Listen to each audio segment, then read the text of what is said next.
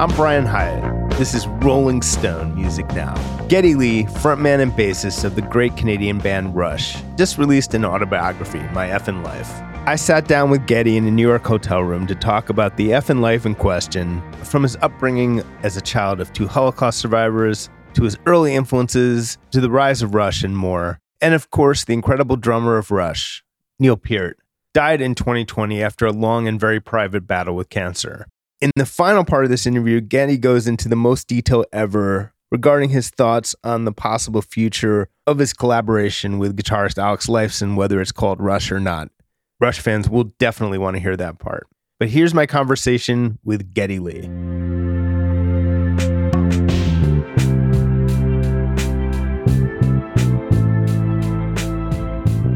I wanted to thank you for trusting me with the Neil story about his uh, last years. Very emotional to do, but it, the world seemed to appreciate it. So. I think it was an easy decision, really, because I think the world really needed to hear something. The world of Rush fans needed to hear something about that whole thing. Is I think, and I think in a way, why it's so cathartic for some fans just to hear me talk about what went on behind the scenes there, because they had this guy they loved and admired, and then he was gone, and there was no real explanation as to what had gone on from August 1st of 2015 to the end. It was intense to do, but I'm very glad we did it. But moving on to the subject at hand, you've written a wonderful book and congratulations on it. Thank and you. there's some central sort of psychological insights that you had about yourself and that we can take away from. You were in this emotional pressure cooker through your childhood and especially after the passing of your dad. You were 12 years old. Yeah. Um, you were just getting into music and thinking about being cool and all that stuff. And all that was in addition to the loss of your dad alone, which is life shattering, life changing. Everything else was taken away from you because of the, the mourning process. Yeah. Because you were following Orthodox Jewish rules at the time, you weren't listening to music during that time. And that was what year? He passed away in October of 65. So 1965, pretty big year for rock Yeah. music. And bass guitars, as it happens. you missed a lot of it. You I know, miss you- a lot. Yeah. And then you, you came out of this, you, you had to go to, to temple three times a day, was it? I went twice a day, Yeah. but first I, I did morning services and then I got dropped off at the bus stop and took the bus to school. And then at the end of the day, towards the late afternoon, I was taken to afternoon services and to evening services. So you do the afternoon and, and evening prayers one after the other. That happens. Uh, and then so I'd be home for supper kind of thing. So you almost took on a full time job of grieving. Yeah, well, that was the role, right? That was my duty. And I didn't, part of me was numb through it all because I'd lost my dad, and all of a sudden these other adults were in my life, like this gentleman, Max, who, who took it upon himself to take me to synagogue every day. So I was passed around by various adults, and I was learning how to do this thing that meant everything to my mother for me to do. So I did it. And I wasn't rebellious at that time. But as the 11 months proceeded, I started to get rebellious because I was really feeling the weight of everything that I was alienated from, like the normalcy of being an adolescent just about to turn into a teenager. And around the time of my birthday, which would have been six, eight, seven months after he died at my bar mitzvah, after that, I started to be more defiant. And I did this trip that I think I talk about in the book. I can't recall. We went to Detroit, yeah. After my bar mitzvah, I split with my cousins to go to Detroit, and they were the cool cousins at the time. And, and so I started, I used my bar mitzvah money to buy Beatle boots and be cool. So that was the start of my rebellion. And I think when I finally finished that duty, I was bound and determined to, to get as far away from that grief as I could. Someone could say you've spent your whole life making enough noise to fill the silence of that year. Well said, sir. You should be a writer. And then on top of that, you were steeped in the sort of horrors of the Holocaust and World War II, thanks to your mother. And there are, for people who've experienced something like that, there there there are many types of people, but it, roughly speaking, there's people who never speak about it, which was your father. Yeah. There's people who who do speak about it. And your mother did speak about it to to a degree that you said that was perhaps damaging. Yeah, yeah, Yeah, I mean, perhaps traumatizing. Yeah, Yeah. I have to remember that all of my parents' social life involved their family, all of which were survivors. So it was a fairly normal thing to hear them talking about the war. And they didn't dwell on it. If they were having a discussion or whatever, you couldn't help but hear it. And they all had tattoos. They were all part of this club, this survivors group. And so it, it didn't seem abnormal at the time. And so when I made those comments about looking back, of course it was abnormal. It was, it was probably traumatizing to me, but it felt like this is just my family. So I would, it was absolutely, I would lie in bed and fantasize about killing Hitler. Mm-hmm. That's not normal for a 12 year old boy or 11 year old boy at the time. I don't know how old I was when that first started, but she talked about those things ever since we were very small. And they had photos and things that it, they had saved. And they were macabre in a way and spooky to look at some of those photos from the old world and the world they had left behind. Yeah, it was. But talking to other children of survivors, it was their normal too. So that's why I think there are groups of children of survivors that have written books, obviously, and they're bonded in a certain way. rock music. Nothing could have been further removed from that from that history, from what had become a sad house. It was fresh and new, and as new world as anything could be. Yeah, it absolutely was. It was such a great escape for me. And I don't think I realized it at the time. I think I was instinctively running, instinctively running towards the light. And I am amazed at myself, really, considering I always thought I was so shy and reserved, but I could not have been. And I went out to seek new friends. I made new friends. Shy, shy, reserved kids don't do that. And so I connected with people that couldn't have been more different. Very few of them were Jewish. They accepted me, but of course, always with the quotations around, he's a Jew, but he's okay, which I just took. And I hate myself for just taking it and not saying, hey, fuck you.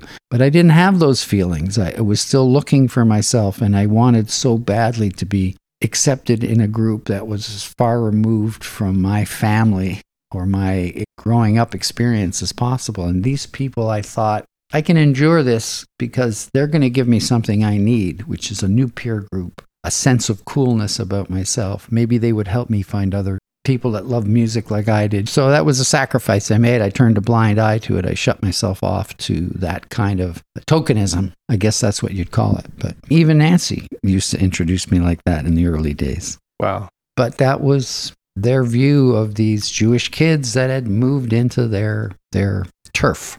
Your poor grandmother, who had survived all these horrors, found a new horror that she just oh, could not. she couldn't she couldn't bear it. I will never forget playing a song and all of a sudden my grandmother was in the, the where we had their basement there was another kitchen in the basement. That's the one my grandmother tended to use because her room was not far from there. And she was just shouting all kinds of stuff in Yiddish and in Polish and all of a sudden I see a knife come sliding along the floor. And I'm going, my God, is she throwing knives at us? It was, just unbelievable.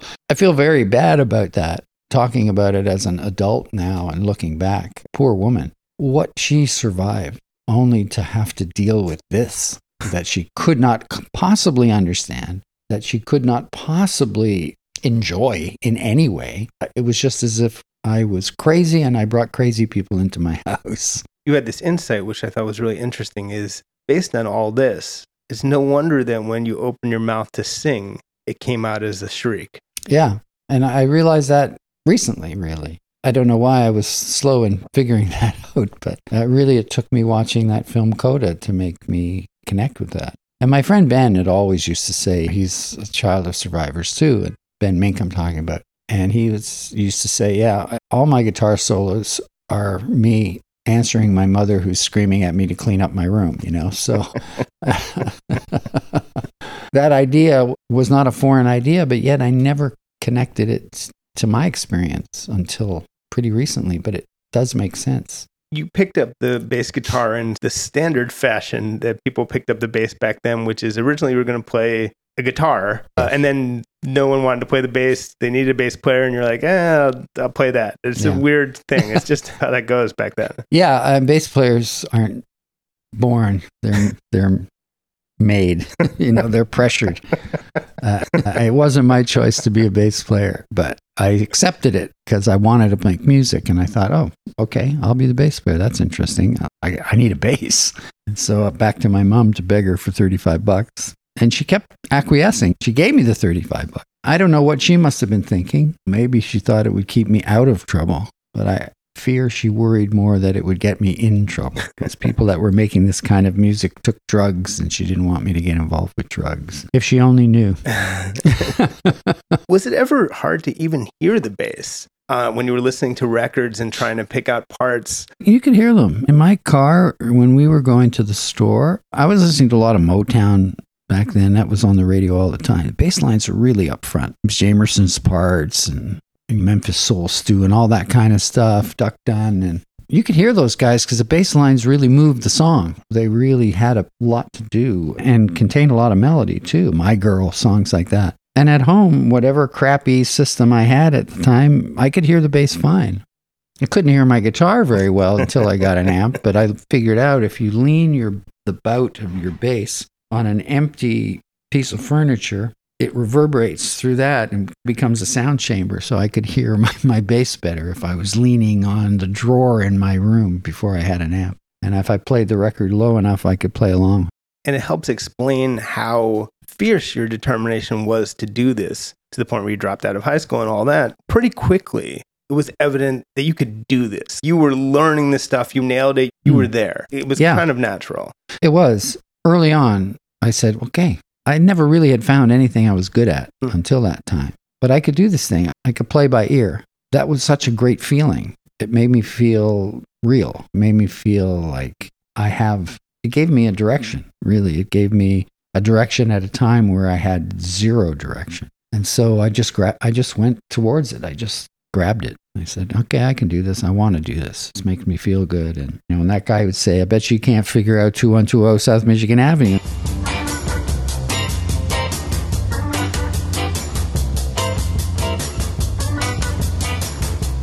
And I go, yeah, let's see. And I could. And that made me feel great. So that set me on the road. And I didn't look back. Really, I never looked back. You said that early conversations with people like Alex were about music were who's fastest, that conversation, which I think was all musicians, but it does seem Yeah. like there was always a subset of musicians who gravitated harder towards that stuff. And I think from the beginning, perhaps that was you and that was Alex. Yeah, it was. There are other musicians that were more purist than musicians. They were schoolyard friends. They weren't really musicians, but they would argue, Jimmy Page, man, he just steals all his parts from the old blues guys. And we were like, no, it wasn't the same. It's not the same. He's amplifying it, he's psychedelicizing it. But speed meant a lot to us because it showed prowess. And that that was important to my little group of players. I know it was to Al. Certainly was to me. And bass players didn't have to be fast. The ones I loved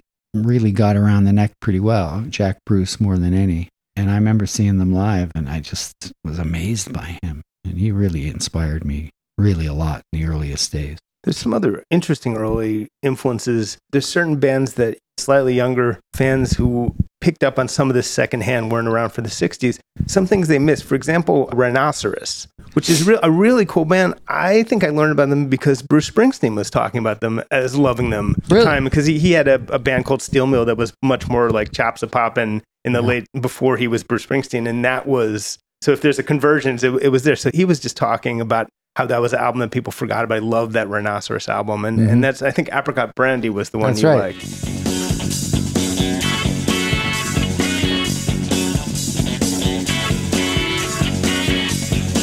Yeah. Yeah. Absolutely, that was the one. And I think I saw them. There was Wow. there was a venue in Toronto. It was only around for a short period of time, and it was turned into I think a, a market or something like that. But I saw a few bands there. I saw what was that great? I think I saw Beck Bogert and Appice there. I think they played there. I think Rhinoceros played there. Um, a couple of the ones that were not huge, but could play to a couple thousand people if you jammed them in there. They were a big, that whole blue eyed soul thing that Rhinoceros represented. And they were really influential. If you could play Apricot Brandy, you were cool. Especially guitar players, you know, that that whole riff. Everybody jammed to that. And then you mentioned, it was earlier, but you mentioned uh, a Holly song you particularly loved, um, Payback with Interest. Yeah. which is, it's interesting to listen to that because even and it, it's not i don't think it's graham nash on, on, it's allan clarke i think on vocals on that i think I don't remember. yeah but, but anyway the vocals are not entirely out of the geddy lee thing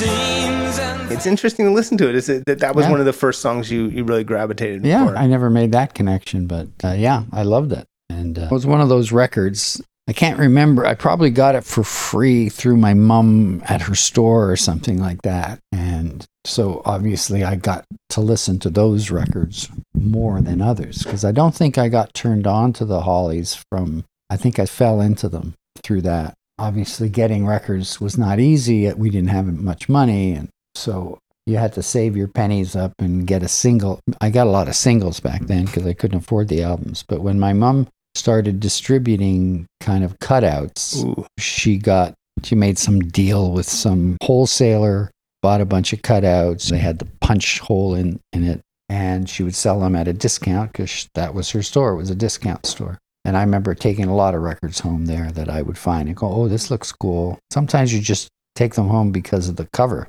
You think this this could be cool. I think that's how I got the Hollies record, but I'm not 100% sure.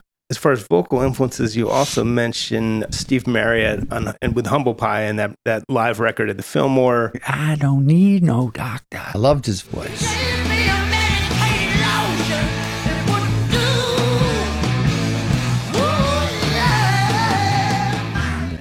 Really, my voice was really akin to that, or at least where I went sometimes with Rush, because in the early Rush, we were blues based as well. And so it was singing, but it was shouty, bluesy singing. Didn't require a ton of melody, uh, but a lot of energy. Do you remember first getting on a microphone with a PA system and, and really going for it? I I don't really, because all the early PA systems were so crappy. and we played at the Coff-Inn, the little drop-in center we used to play every Friday. We didn't have mic stands, so we used to tape the mic to a lamp, and uh, we had this little PA system. I never really got that sense of power till we were much more established and had a proper PA system that we used to rent until we could afford to buy it, if we ever could afford to buy it. Took a long time to be able to afford gear. I guess what I'm wondering is if there was a moment when Alex or somebody else, when you went for the high notes and they said, holy shit, like we've got something here. I, I don't know. I think it just my voice just it just went with the flow, and we were already listening to bands like Zepp and Humble Pie, and so that was normal. I don't think those guys saw my voice as extraordinarily high or anything. It just was part of what was going on. We were all trying to be Led Zeppelin. Yeah, I don't recall anyone remarking on my voice as being unusual until people started criticizing us more publicly and saying, that guy's got a weird voice. It's interesting that John Rutsey, the original drummer of Rush, what I put together from the book is that in addition to the incident of you being fired from the band, which we now know was because of John, and another time when he got someone else in the band, he was really focused on on style and looks. A very unrush Yeah, thing, no, really. he definitely did. He all of a sudden, it was like overnight. Alex and I started noticing that he started he changed his haircut. And you can see that in the early publicity shots. You can see he's got just long hair, and then suddenly it's a mod shape to it, and it has a bit of a shag thing going on. And then he started buying velvet pants, and, and then he showed up at a gig once wearing all kinds of sequin gear, and it was like, oh, whoa. So then we had to catch up to him, and Al and I didn't really have a natural flair for it, but we said, yeah, okay, this is going to be the thing. We're going to be a glitter band now. And I learned how to put studs in my jeans, and I would sit there at home actually putting studs and sequins on my clothes. Nancy would, uh, when I was dating her, she would find me these really feminine kind of tops which I know, looking back, seems just ludicrous. that does not uh, seem right to me. That's pretty funny. That seems very wrong to me. When I look at those pictures, they're very cringy. Finding ones that really didn't make me sick to my stomach to look at was very hard. So I picked the ones that made me cringe the least to put in the book. I know that by the time that Rutsey was gone and you, you held the auditions that led to Neil, you and Alex were already pushing towards prog and weird time signatures. Was there sort of a moment of prog awakening between those albums before Neil arrived, or was it just more of a gradual thing? For me, the awakening was listening to Time and a Word.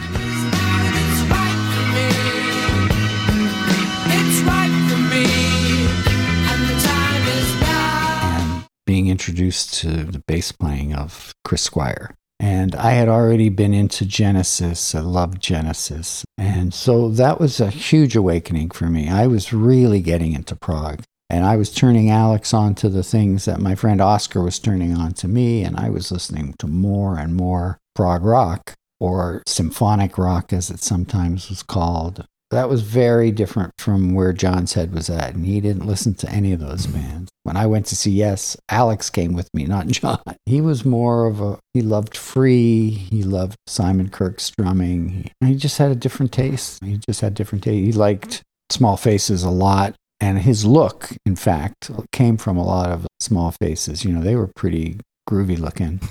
I remember when they came to Toronto with Rod Stewart and Ron Wood was in the band, and they were pretty flash. And that was where he wanted to be. He wanted to be in that band, where Alex and I wanted to be in Genesis or, Mm. or Yes. I was struck by the fact that you noted that Yes was the only band you waited out all night for tickets for, and that was when Rush already early days of, of Rush, even. Yeah. yeah, yeah, I think that was, I think, 72 maybe. yeah. The only band I ever waited out all night for tickets for, Rush. I will Oh, tell you. really? Yes, that's true. Jack, Thank you for that. Jack's Music, Red Bank, uh, New Jersey. But and I will tell you that we that I thought maybe we'd get front row tickets. Absolutely not. There was a stack of tickets set aside, and I was in about the thirtieth row. Oh, even though I was second in line. But you got it. You we were got in second row. Yeah. Yeah. we got in second row. That was amazing. But we were right in front of the PA, so it blew our hearing out for days afterwards. And the night before, was it the night before or the week, couple days before or after? I don't remember now. We drove to Kitchener, Ontario, because they were also playing there. But they got to the their gear arrived really late, and they I think they were playing the university at Kitchener Waterloo. And I don't know who drove, but we got a ride there, and John's brother I think lived in Kitchener, so we were hanging out at his house. We spent the night at his house and after the gig and we went same kind of thing. They were rush gigs. You went and lined up and then they opened the door and you found your spot. And we got pretty close to those two gigs represented the most personal discomfort we endured in order to get good seats for a show. What's up, everyone? It's Reality Steve, your number one source for all things Bachelor Nation and reality TV. Every day, I'm giving you the behind the scenes juice and your info on all your Bachelor Nation stories and also interviewing some of your favorite reality stars. My name has been synonymous with spoilers, but I'm so much more than that. Give me a listen. The Reality Steve Podcast, part of the Believe Network. Just search B L E A V on YouTube or wherever you listen. Did you learn Yes album start to finish on bass? I tried. I, I couldn't keep up with Chris Squire's playing. I couldn't play those songs. Really? Yeah. In the early days, no, I could not. Uh, So that's made them even more intriguing because they were too complicated to play. You could get your head around a Zepp song, and we played some of those, but Yes song, wow, they were just beyond our capabilities. And you played with them at the Hall of Fame, Yeah. and you said that for for like a minute when you came in, you were feeling some of that almost that youthful shyness. It was it was a Oh. lot to be in that room, and It was. It was hard. Walking in that room was one of the most difficult things I ever did. wow, because they represented so they were they loomed so large in my personal admiration and my history and it was so uncomfortable because they were really two different bands that coming together to do Right. this gig. And it was steve howe's kindness that changed all that. And then it turned it all around and, and i was uh, at ease. I was amused at the description of recording Caress of Steel in basically an enormous cloud of pot smoke. It sounds like. Hash oil yes. Yeah we were way too stoned making that record honest to god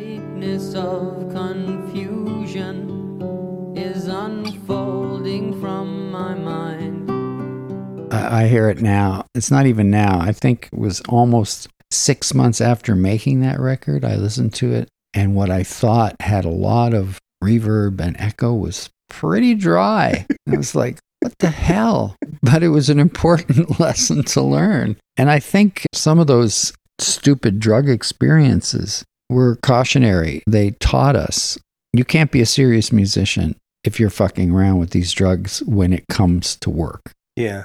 And sometimes you don't learn that until you make that mistake.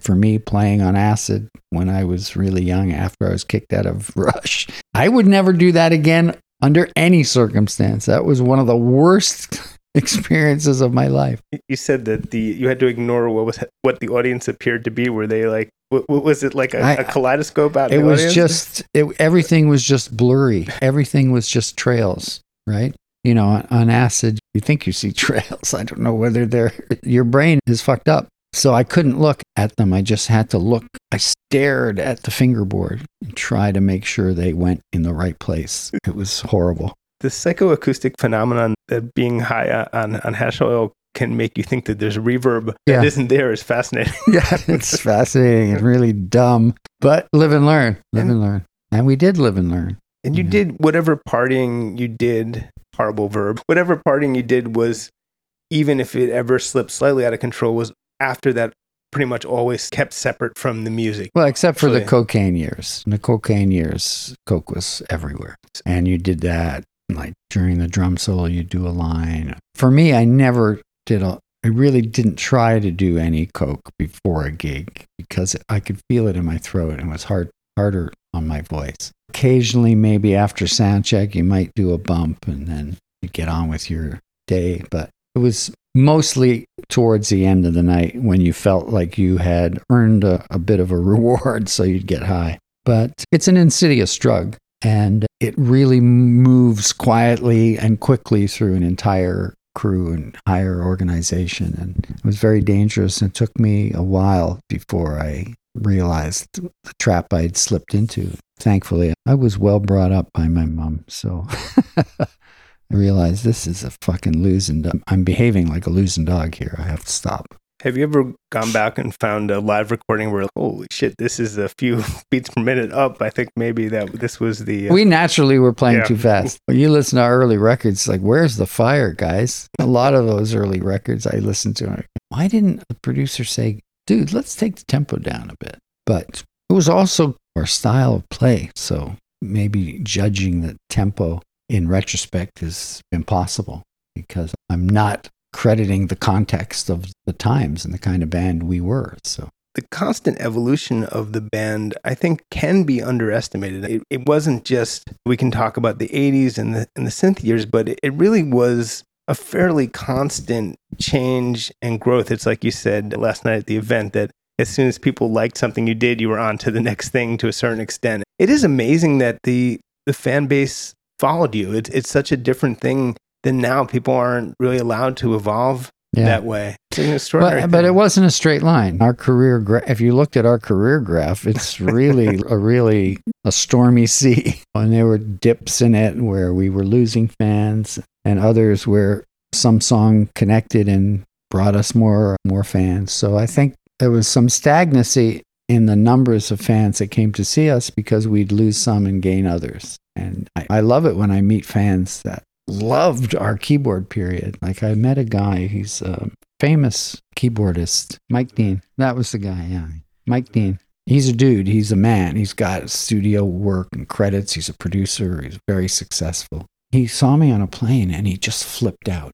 And he came up to me and he wrote me this note on those little napkins you get on the airplane. And he said, Man, I would not be in the music business if it wasn't for that period and all the keyboard work you did. Wow. And, and then he, I thanked him and he sent me his email address or something. And he said, I got to show you this picture. And it's a friend of his that has a studio that had completely built a version of my keyboard gear from that Wow. crazy period that was identical pedals and the whole effing deal but really nice guy and he was so humble and he just was so respectful and i walked away I went i see there weren't all rockers that hated the keyboard period some of our fans were born into that keyboard period. So that that made me feel good. There's so much great music from that period. And it started before the keyboards with the reaction to hemispheres. Once you start to get tighter and, and more song oriented, the two things happen together. Yeah. It is amazing to me with hemispheres that we've talked about the fact that you had written the songs in the wrong key and didn't realize it until it was time to do the vocals. But what's amazing is listening back to it, you did hit the notes. Yeah, I stayed in that fucking vocal booth until I got them. And that's why I wanted to kill Terry because he kept making me do it over and over again until I hit the notes, which was his job. He was doing the right thing because there's no way the songs, the album would ever be finished if I didn't hit the notes. So I had to stay there. I had to stretch my range. And it was incredibly frustrating for me. It was just really hard. The hardest vocals I've ever had to do on a, on a record by far. And then if we're talking about the sort of keyboard period, there's a whole series of great albums in the 80s that went in that direction. Signals, Power Windows, Grace Under Pressure. And then by the time you got to Hold Your Fire, I think you were so deep in that direction. It's like you've gone straight down a tunnel. You can't even see the way behind you. And it's interesting. Some of my favorite Rush songs are on that album. Force 10, which I believe was the last thing you wrote for that album, kind of last minute. Like hurricanes, dance and dream like lovers. And then Time Stands Still, which only gets more moving for me as each year goes by. But I want to look around me now.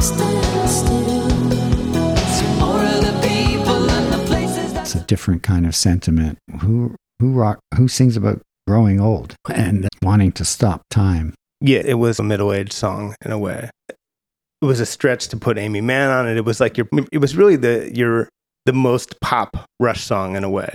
Yeah, in a way that maybe in New World Man. match the beat of the old world man. Learning to catch the heat of the But I would say that there's moments on Hold Your Fire you almost forget that you were this was a hard rock band at some points. And that's why on, on Presto you realized you started what was a multi-album journey back Mhm. to hard rock. Part of what's so interesting about the arc is it- goes like you said, Mhm. it's not a straight line at all. And it came from an, an unexpected source because hiring Rupert Hine, finally getting to work with Rupert, who was a keyboard player himself and, and had his own experience in prog music. I expected him to reinforce some of that, and yet he was determined to strip down that sound. Mm-hmm. So maybe it was obvious to everyone but me that we required some stripping down, and we had gone, as you say, too far down that tunnel. And it's- it's interesting you talked to Alex. You kind of interviewed Alex about a bunch of things for this. and for the first time, you really found out how you, you kind of knew. I mean, he's talked about it before that it was hard for him to, because, you know, it, it becomes a, a, a matter of almost sonic real estate. Yeah. A synth has can be enormous on a record. And they literally can leave just on a practical level. th- th- There's not many frequencies left for, Yeah. for the guitar. I know. So no, and I didn't realize how obnoxious I'd become. I really didn't. And when he told me that story, I, I was embarrassed and shocked. I never saw myself as having really become a bit of a sonic dictator in that regard. But I had. I was so into the keyboard sounds and they dominated. And I was learning so much from working with guys like Andy Richards. But it was such an exciting time in the world of keyboards all the most interesting music was keyboard driven in that period. And there was always a new device to learn. And it was really demanding. And as I've said many times, keyboards are terrible for your sense of humor because they require so much uptake. You've got to really understand all these knobs and how to use them and how to get the sound that doesn't isn't on every record. Every time a new record, a new keyboard would come out, everyone was racing. It was like the space race. Everyone was racing to have that song on their record before 40 records came out with the same song. And it was a real point of pride in studios, especially the studios in England. You came in to record a record with your little Weasley Roland sound. They went, wow, that's an old hat song. You can't use that sound. That sounds here, that sounds there. So it was a challenging period, but I was incredibly stimulated by it all. And I wanted to grasp it and understand it. And then it was pointed out to me that I was drowning the band in it. And we had lost something about that essential trio that I always used to say to engineers must be heard. You know, I used to say when we make a record, doesn't matter how much stuff we have on it, You got to hear the trio. And I had obscured that without realizing it by being so synthesizer centric. I loved your description because I think one of the things that people always wondered is on stage is how could you do that? In other words, there was a period when you were literally using every available limb to do something on stage. Yeah. Bass pedals, basically synth based sounds that you were triggering with your feet. So sometimes if you're playing synth, you would be doing bass with your feet at the mm-hmm. same time. And even just singing while playing your bass parts was hard enough. Yeah. And but what you said is it was, it was all about an extreme form of, of muscle memory. You would rehearse everything to the point where you didn't have to think about it. But then it sounds like the downside was, and it's hard to imagine this, that it, you rehearsed to the point where it was so easy that your mind would drift. Yes. Yeah. like I make the joke, and my wife thinks I can't multitask because I can't prepare an appetizer and a main course at the same time. But the brain has amazing potential, really. And if Rush stood for anything, it stood for the determination and the evidence of what rehearsal can do for you. And rehearsal is the key. If you learn your instrument and you play it over and over again, you can retain it and a part of your brain knows to do that. That frees up another part of your brain to sing. And most of the time in my career, the thing I think about the most while I'm playing three instruments is singing because it's really hard. And it's the only instrument that's not automatically tuned. You have to find the key, you have to hear the key. And in many of those venues, it's almost impossible to hear the key. If a room is tuned to a different note, you get these overtones and it throws the key center off. You know, the tone center Right. is thrown off. And so you're struggling to hear that tone center. Or if you get too much bottom end, it makes the song sound as if it's in one key, but in fact it's not. And so it's the toughest part of the gig is singing A in, in key and hearing yourself and then doing all the other stuff. When in ear monitors came along, and I know this is a bit technical, but when in ear monitors came along, it changed my life. I mean, it completely changed my life because I could have Alex's guitar tamely processed so that I could hear very clearly a dinky, clean sounding version of what he was playing at all times. And I could hear the tone center. So my pitch improved overnight. And I didn't have to stress about that. So my hands were and mind were free to be more creative and more flexible and improvise on bass parts. And I stopped being rigid in that regard. When did we hear that? When was that? Oh man, that God, it's hard to pinpoint that. I have to Early 90s, maybe? Yeah, probably. Because if you hear, I love the live album, Different Stages. Mhm. And that's just, you guys are absolutely amazing on that record. And you sound very free on the bass. Yeah, might that might have been when we had in ears. You can tell by the amount of feedback on a live record. if there's It's- no feedback at all. It's very clean, that one. The time off that you've had, how has that affected your voice? When you've tried to sing recently, for example, at the Taylor Hawkins thing or, or privately, do, do you find that, that the time off the road has lent new power to your voice? it, it's definitely not. Long layoffs are not good for your voice. Hmm, okay. Uh, because you just lose the resilience. You have to build up a resistance, especially if you sing high. Even just doing this talking tour, I'm a rehearsal freak, so I rehearsed for talking. I'll, I'll tell you a story. So I'm not going to mention his name because I want him to be a surprise. One of the guest hosts, real as a character. And when I asked him, he was thrilled. And he, he just picked up the phone and called me. I said, I'm rehearsing. He goes, What are you rehearsing? I said, I'm rehearsing for the book tour. How do you fucking rehearse a book tour? What are you practicing reading? I said, No, it's hard to explain. But even doing that, I think you can hear my voice is a bit hoarse today. Hmm. It feels like I've been singing, but I haven't. I've just been talking too much. Uh, and that came from doing all these readings day after day and getting the emphasis right and working on that so that I was comfortable and I could tell a story up there without stuttering or it being hard for an audience to follow along. So rehearsal's the key to everything, man. Like if you're a performer, it's great to be spontaneous.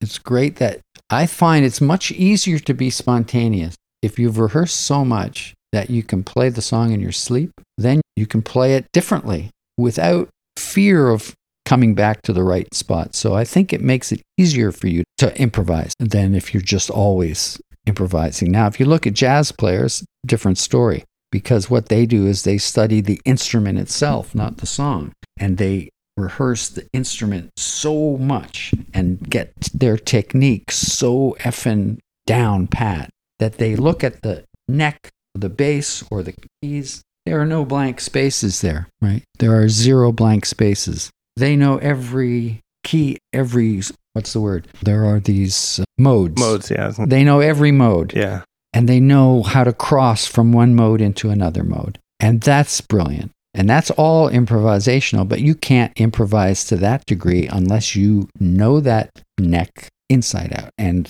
by rote. So it's a different kind of study, right? Rock songs and our type of really structured music required repetition and knowing the structure, whereas jazz requires a knowledge of the, the keyboard or the neck that is without fail, without blank spots. You said that the Taylor Hawkins tribute performance it was almost like the end of your your, your Shiva for, for Neil in a, Yeah. way. Yeah. Yeah. It's an interesting way to look at it. I didn't realize at the time. It was only in retrospect because I had I was so off at that show, the LA show. I wasn't myself. At the London show, the Wembley show, I was celebratory. I was honoring Taylor at the same time. I was playing again songs I loved and playing with new people and the atmosphere at that gig was just magic. There was so much love I know it sounds corny, but there really was so much love in that building. At Wembley It was the most special gig I think I've ever done in my life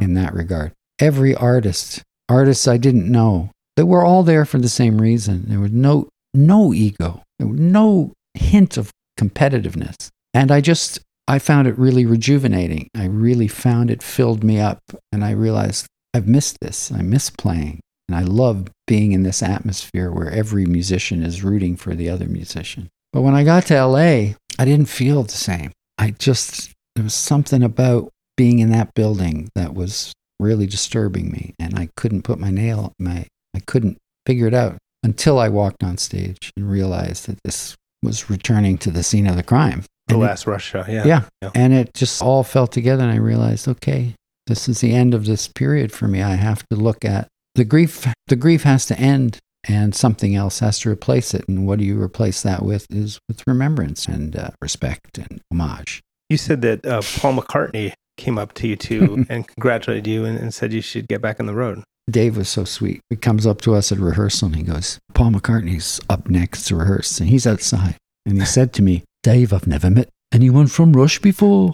And I said, I've never met him. Bring him in, please. and he came in. He's Yeah. just a very lovely man, very positive person. Did He- you get the sense that he knew your music? no, but I got the sense I got the sense he knew who we were Yeah. and had heard about us, but he would he Right. never listened to us. And, and so at the show, he was there. He Yeah. watched the set. And I think it was he was really curious because I think people probably had mentioned us to him and it was like, oh, my kind of music, mate. but after the show, he was incredible. He was so warm and so embracing and so positive. positive, And he came and sat and drank with us. We all got plastered together and he was very emphatic talking about, you know, you know what Ringo always says? It's what we do. And I said, talk to Al because he's the stubborn one. Yeah. And so he was lecturing Al about how great it is to tour and you have to do it, man, and you have to get back out there, man. And Alex said something like, I'll do it if you'll be our manager or, so, or something. yeah, yeah, sure, I'll manage you, mate. It was really fun, really funny, but he had a point. That's the way he looks at life. He's ageless because he was, he really truly believes he was born to do this. That's what you do, and you just do it. You don't question it. And I think we all sometimes forget that. Al, I know he had those, he had stomach issues and he had another surgery for it, right? Yeah. Is his stubbornness based around that? No, he's rightly, he has some health issues. He has arthritis as well. Right. It's harder for him to reproduce those solos in the way that he wants to, but he's also, he was never super happy in the last few tours on the road. He always had to. I think that's why he played so much golf because he gets bored so quickly. For me, I would hold up in my room and I would work on photo albums. Like I would play with my bird photography. I would play with my, it's a hobby of photography. So I would make these books. And so I was occupied and quite happy because I knew that I had to stay quiet. I couldn't talk. So all day long, I would work on my photo books and my photography. And in the evening, I would meet Al after he's played 14 rounds of golf, and he would have dinner and drink too much wine. And then the next day was gig day. But I think being away and touring is more difficult for him to be happy. So that's a stumbling block. And at this stage of his life, considering that he has some concerns about his health, it's very hard for him to get his head around an idea of doing a tour. I keep working on him. Yeah, if you just shake him fiercely. I mean, you said something I, thought was interesting, which is that it's still in the cards. It's conceivable to you that you could go out and call yourself Rush. I don't know that that's 100% true. I don't know how comfortable we would be doing that, calling ourselves Rush. And it's all speculation because honestly, it's unlikely to happen. That's a conversation for probably another time, Yeah. but we might not be super comfortable, but we could always call ourselves some other stupid name or Rash. Leon Lifeson sounds nice. He sounds nice. I mean, Leon Lifeson, play the songs of Rush. That really sounds like an old fart 80s band. nonetheless, that sounds like a sold out sold out arenas to me. I mean, it would be an opportunity, perhaps, to finally theoretically get a keyboard player, get a Oh, yeah. and do it and break the rules that you'd set out for yourself. Yeah, I think if we were to do it again for sure, it wouldn't be just a three piece because we'd have to find a way to make it more fun, less work, and pay some acknowledgement to the fact that we're a little bit older now. it would be a lot of pressure to put one drummer on that stage. It could be a drummer and a percussionist. It could be two drummers. There's a, a lot of things you could try to do to take the pressure off that whoever that person is. Brian, there are endless possibilities. Yeah. I agree, but it's all all hypothetical. hypothetical. And then how about two other things, which is how about new music, whether with or without a tour from from you and Alex in some form, and how about if not, how about a solo album? Both of those things are possible. Like I read recently where I'm planning to do another solo album. I've never said I'm planning to do another so I haven't planned anything. I'm planning to survive this book tour and then I'm planning to go on a holiday with my wife. Beyond that, I don't have anything planned. Would I like to write some mu- more music now? Yes, I would. I'm ready for that. Does Alex want to write some more music with me? Yes, he does. He's made that very clear. And that's something I will try to do with him over the coming year. Would I like to write some songs on my own? Yes, I would. Again, it's something I would like to try over the coming year. And that's all I know. That's all I've planned. Nothing's in the works, but this glorious thing of possibility exists. And I think Al and I owe it to each other to have a serious sit down and play together and see what happens. And maybe all this hypothetical crap that we talked about, maybe that'll disappear if we get really excited, or maybe it won't. But I don't, I'm not banking on it, and Rush fans sh- certainly should not bank on it. There's always hope. Are your chops up? Have you been My playing? chops, chops are not up right now. I'm sorry to admit that I've been talking. I've been using this to Yeah. talk, this throat of mine, and I have not been playing enough. And I'm sad to say that my fingers are getting soft, but that's going to change. Fair enough. Always a pleasure. Great talking to you always. I- I, really do enjoy uh, these interviews. They're fun. Same here. Thank you. And that's our show. We'll be back next week. In the meantime, subscribe to Rolling Stone Music Now wherever you get your podcasts. And please leave us five stars and a nice review on Apple Podcasts and Spotify, because that's always appreciated. But as always, thanks so much for listening, and we will see you next week.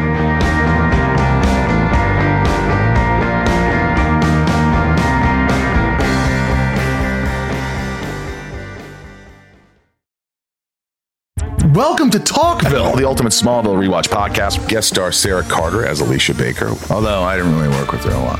But Tom did, and they had some real big smoochy scenes. Yeah. Can we talk about that? Could there be any more sex? What was a three page makeout scene that just kept going? Good Lord. We get it. They have chemistry. Jump in now or catch up on any of the past seasons of Talkville on YouTube or wherever you listen.